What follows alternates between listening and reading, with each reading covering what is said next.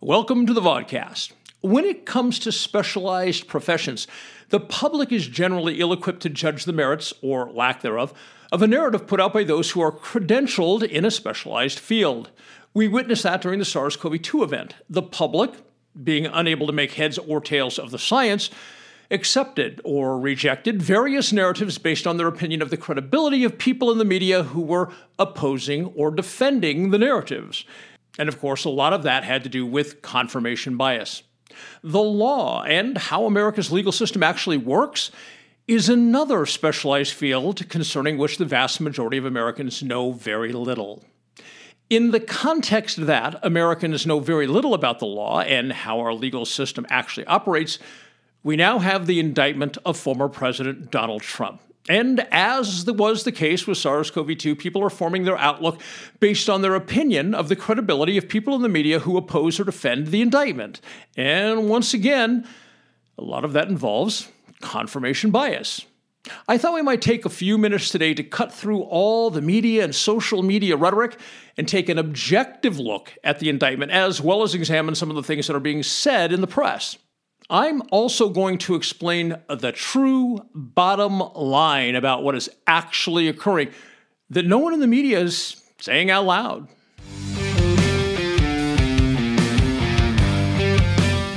The Dr. Reality Vodcast with Dave Champion.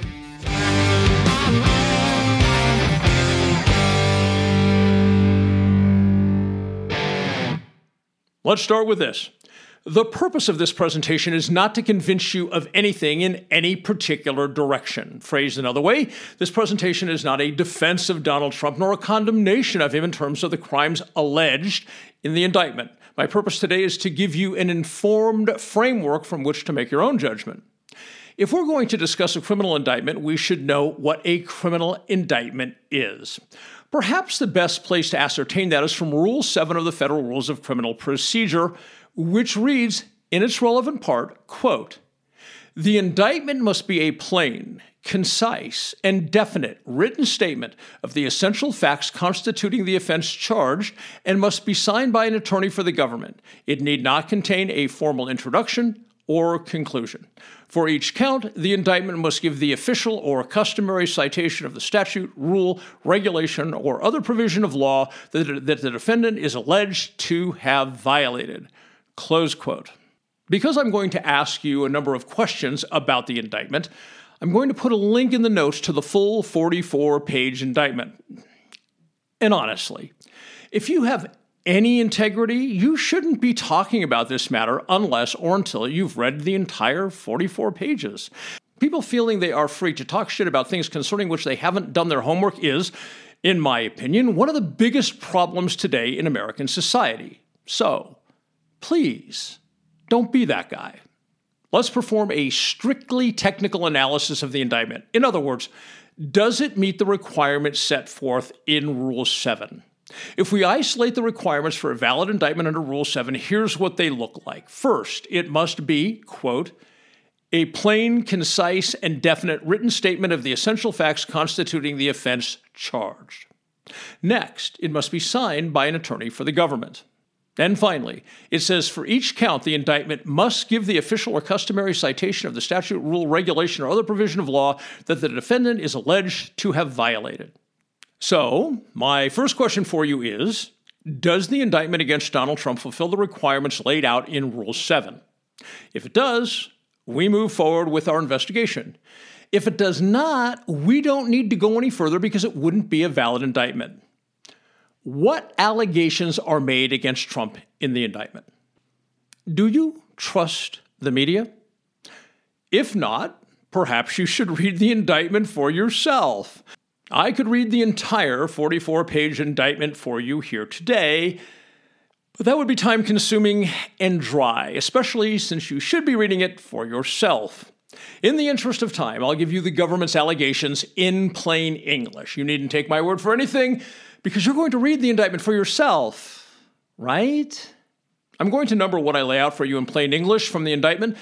There's a reason for that, which we'll get into as we proceed. Also, keep in mind that 100% of the allegations pertain to Trump's actions after he was no longer president. In the indictment, the U.S. Department of Justice alleges Donald Trump did or caused to be done the following, which it contends are violations of law. 1. He took numerous classified documents with him to his residence, which the law forbade him from doing. 2. When the government came calling for their classified records, he moved them to a location in his residence where government officials would not be permitted to go and thus would not see the classified documents. 3. He discussed with one of his attorneys whether he could get away with saying the documents had been destroyed or otherwise no longer existed. 4 had one of his attorneys sent a letter to the government stating all classified documents in Trump's possession had been returned to the government, knowing that statement was false. 5. For a time, he stored the boxes containing the classified documents on the stage of his ballroom where numerous public events are held. 6. He showed one of the classified files to a small group and told them it was classified. 7.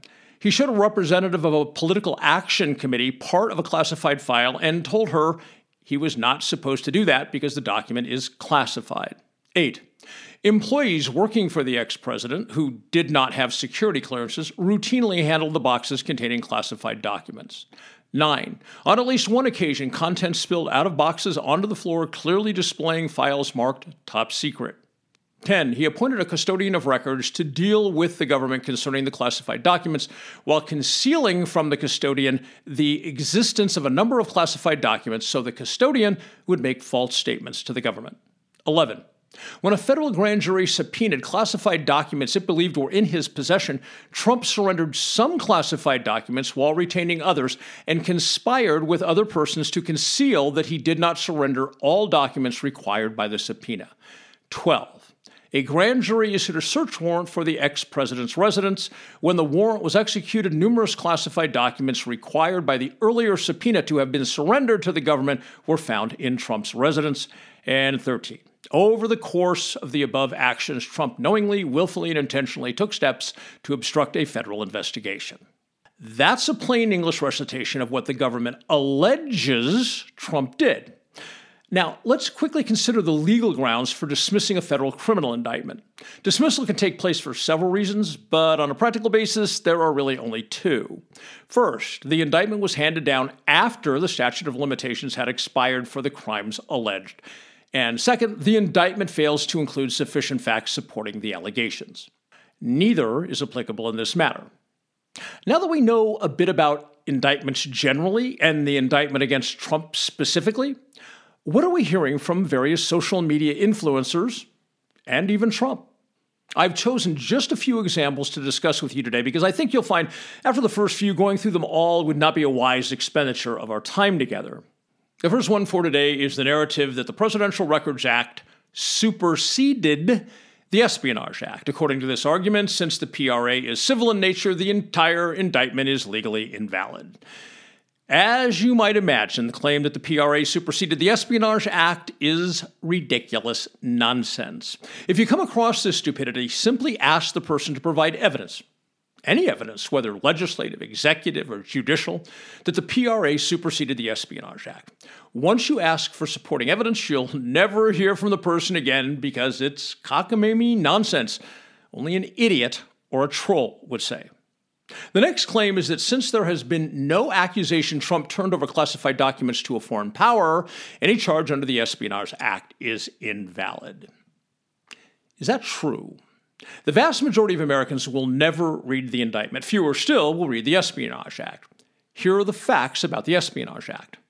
There is no requirement in the Act for the national defense secrets to be turned over to a foreign entity in order to have violated the Act. It is sufficient under the Act that one possesses classified documents concerning which he or she is not authorized. Second, if it was true that for charges to be brought under the Act, the accused would have to have turned over classified materials to a foreign entity, then charges could only be brought after the secrets got into enemy hands.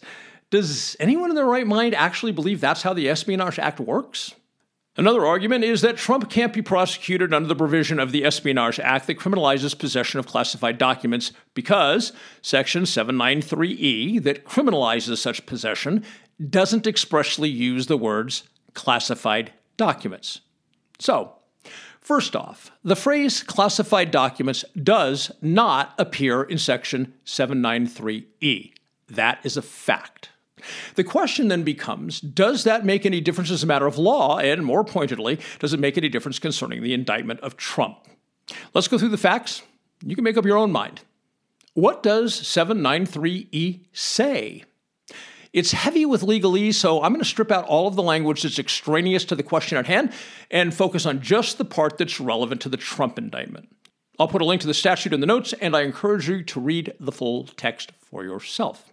Section 793E reads in its relevant part, quote, Whoever, having unauthorized possession of, access to, or control over any document relating to the national defense or information relating to the national defense, which information the possessor has reason to believe could be used to the injury of the United States or to the advantage of any foreign nation, willfully retains the same and fails to deliver it to the officer or employee of the United States entitled to receive it, blah, blah, blah. Close quote. Even that stripped down version was a little wordy, so let's break that down. The first element is, quote, whoever having unauthorized possession. As a former president, was Trump authorized? He was not, as a matter of law. While a former president may apply for a waiver that allows him to possess certain classified documents, Trump never applied for such a waiver. As a former president who did not apply for the waiver, he was not authorized to possess those documents. Phrased another way, he was unauthorized, which is the word used in the statute. The next part states that materials concerning which the unauthorized person has possession relate to national defense, which information the possessor has reason to believe could be used to the injury of the United States.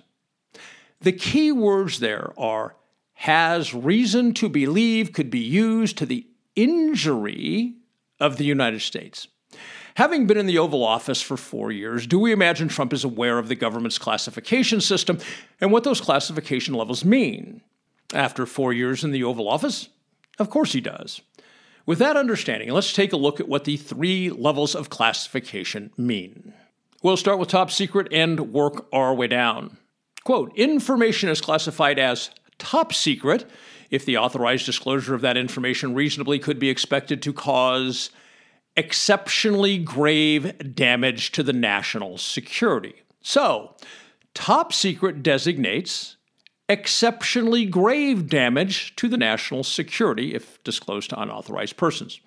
Next, Information is classified as secret if the unauthorized disclosure of that information reasonably could be expected to cause serious damage to the national security. So, secret steps down from exceptionally grave damage to serious damage. Next, information is classified as confidential if the unauthorized disclosure of that information reasonably could be expected to cause damage to the national security. So, confidential steps down from serious damage to simply damage. Hopefully, you noted that each of these three classification means the information contained in the document has the ability to injure national security. And what is the language of the statute? Quote, the possessor has reason to believe the information could be used to the injury of the United States. The possessor in this indictment is Trump.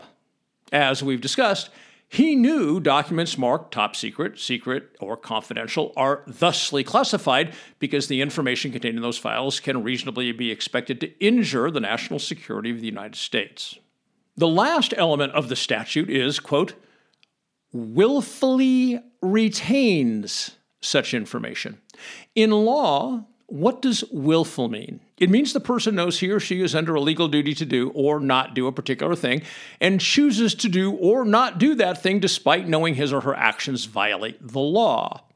Feel free to back this presentation up and go through this breakdown again if you didn't quite grasp it all. Since we've discussed the meaning of top secret, secret, and confidential, we should probably consider what documents were in Trump's possession. According to the indictment, the following classified documents were found during the search of Mar a Lago 17 files marked top secret, 54 files marked secret, 31 files marked confidential. So, to recap, The evidence demonstrates Trump was in possession of classified documents. He was not authorized to be in possession of said documents. He had reason to know that the content of the documents could harm national security, and he willfully retained them. I hope this makes it clear that the absence of the phrase classified documents does not invalidate prosecution under Section 793E. Before I move on, let me point out that at trial, the burden is upon the government to prove each element of the crime to the jury beyond a reasonable doubt. And Trump will have the opportunity to challenge each of those elements. Another assertion is that the criminal case will evaporate at trial because portions of the indictment rely on the testimony of Evan Corcoran, a former Trump attorney. The grand jury obtained Corcoran's testimony after a federal judge determined attorney client privilege should be set aside because evidence submitted to the court indicated conversations between Trump and Corcoran likely involved planning a crime. Setting aside attorney client privilege under such circumstances is known as the crime fraud exception. I'm not going to delve into that today because it is, in fact, irrelevant to the validity of the indictment. If a federal court determined the crime fraud exception applied to conversations between Corcoran and Trump, then the grand jury was entitled to hear Corcoran's testimony, and there is nothing unlawful about that testimony being used in part or in whole as the basis for the indictment.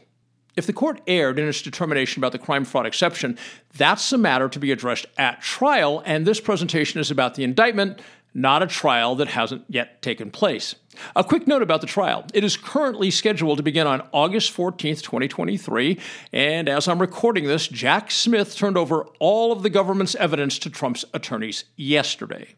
Let me take a quick moment to ask you to subscribe to the channel or follow the page and hit the like button. By doing so, you signal the algorithms to share this content with more people. Thank you for doing those simple things to spread the message. One attempt to supposedly call into question the validity of the indictment has been for a person to ask, Why now? The question is then answered by the very person who asked it, and the narrative presented is that the indictment must be considered suspect because of its timing. I leave it to you to determine whether the indictment should be considered suspect but it certainly has nothing to do with timing. NARA first reached out to Trump in May of 2021 seeking the return of documents belonging to the United States government under the Presidential Records Act. Every bit of the timing of this situation has been in Trump's control since that moment, including Trump not responding to NARA's request for seven months. If, when NARA had first contacted Trump, he'd simply told NARA, send a truck and you can take all the boxes. The matter would have ended right then and there. Also, had Trump said that to NARA, prosecution under 793E would not have been possible because Trump would not have willfully retained classified documents. In short, the why now claim is nonsensical. This claim has been made by Donald Trump. Trump has asserted the documents in his possession were his personal property. I'm confident the content of some of the boxes was Trump's personal property. But witness testimony before the grand jury makes it clear Trump knew he was in possession of classified documents. And of course, DOJ made it crystal clear in its numerous telephone conversations with Trump's attorneys that it was seeking the return of classified documents, not any of Trump's personal property. Do I need to mention that documents that have been classified are always the property of the U.S. government because they are created by federal agencies. In a recent Fox News interview, Trump claimed he wanted to return the documents, but he was very busy and didn't have time to go through the boxes to determine what items were his and what items belonged to the government. That is, of course, absurd. Grand jury witness testimony informs us that Trump was personally involved in selecting what documents went to Mar a Lago. NARA reached out to Trump in May 2021 seeking the return of all documents in Trump's possession belonging to the government. Because Trump was personally involved in selecting what went to Mar a Lago, he knew what was in the boxes. In fact, Trump selected more than 300 classified documents to be moved to Mar a Lago. Despite NARA reaching out on numerous occasions, Trump didn't respond to NARA, NARA's request, until December 2021, seven months after the initial request. In that response, Trump said he had located some documents. In mid January, NARA received 15 boxes from Trump.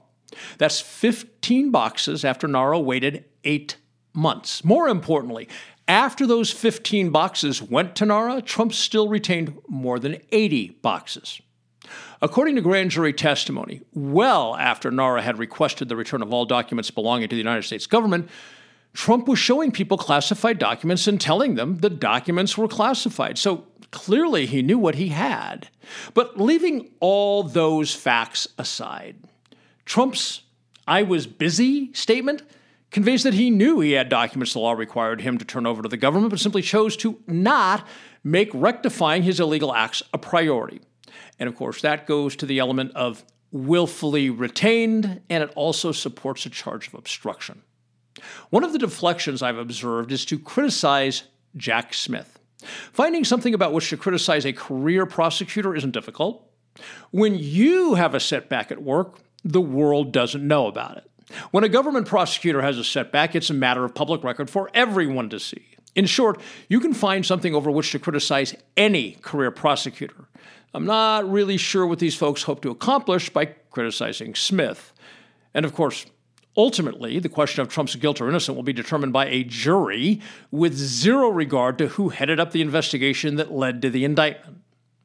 One of the weirdest criticisms I've heard about Smith is that he's a leftist. If true, I suppose that would be convenient for certain influencers, but it's not true. Smith is registered independent, and there is nothing in his record that would indicate any political leaning left or right. Although, when he took over DOJ's public integrity section, he closed ongoing investigations against Senator John Ensign, Congressman Tom DeLay, and Congressman Charles Lewis, all Republicans. Another deflection is that Trump did the same exact thing as Biden and Pence. Remember when I said earlier that I'd numbered the key points in the indictment for a reason? This particular assertion is why I numbered them. If you recall, there were 13 key points. The first one was that Trump took numerous classified documents with him to his residence, which the law forbade him from doing. As we've discussed earlier, the law forbade that because Trump, as a former president, was an unauthorized person. If we consider the Biden and Pence situations, at the time the documents were taken to their homes, they were vice presidents, and as such, they were authorized to be in possession. Of course, after they left office, they were no longer authorized to possess those documents. But as far as prosecution goes, we're back to the requirement that unauthorized persons must willfully retain the documents. When the older classified documents were found to be in their possession, Biden and Pence immediately instructed their attorneys to work with DOJ to get the documents into the government's possession. As such, they did not willfully retain them, which is a requirement for prosecution under 793E. So, while one might attempt to claim that allegation number one from the indictment also applies to Biden and Pence, that simply is not factual. More importantly, there are 12 additional illegal actions alleged against Trump, none of which were committed by Biden or Pence when older classified documents were found in their possession. In short, the claim that Pence and Biden did the same thing as Trump is not factual. We've gone through a lot of information today, so can we get real for a moment? Can we talk about the true bottom line of this entire thing? You're probably unaware that whenever an investigation focuses on classified documents, the part of the Department of Justice that handles that is the National Security Division, which includes the counterintelligence section. The men and women who work in DOJ's National Security Division go up against the most brilliant minds in foreign intelligence services across the globe. Obviously, they have to be incredibly sharp to go up against the best minds of America's adversaries. In other words, the men and women who work there are not to be trifled with. Yet that is exactly what Trump did. To put it bluntly, Trump was indicted because he tried to hoodwink DOJ's National Security Division. Earlier, I mentioned DOJ had visited Mar a Lago with Trump's permission. That visit took place on June 3, 2022, and the DOJ attorney who showed up that day was none other than Jay Bratt, who has been in charge of the U.S. government's counterintelligence section for years. Bratt has seen it all. He's seen every trick in the book for years. No one is going to fool Bratt. So, let me put this as plainly as anyone can say it.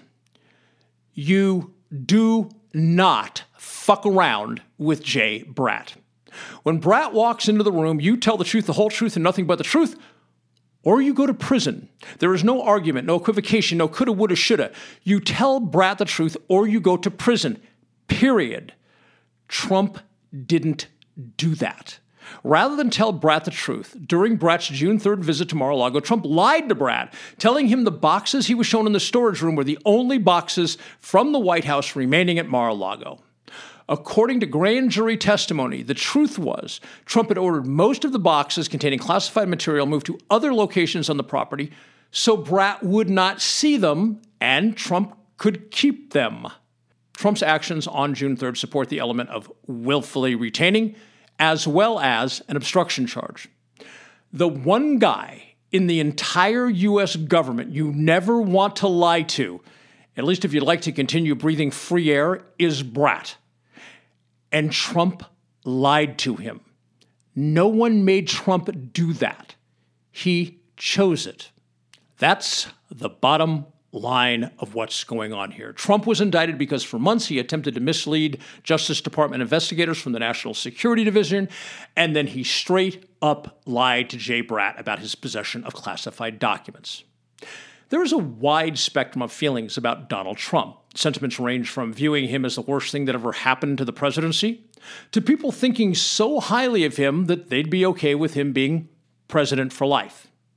No matter where you are on that spectrum, I'd like to know what you think about this type of objective look at the indictment.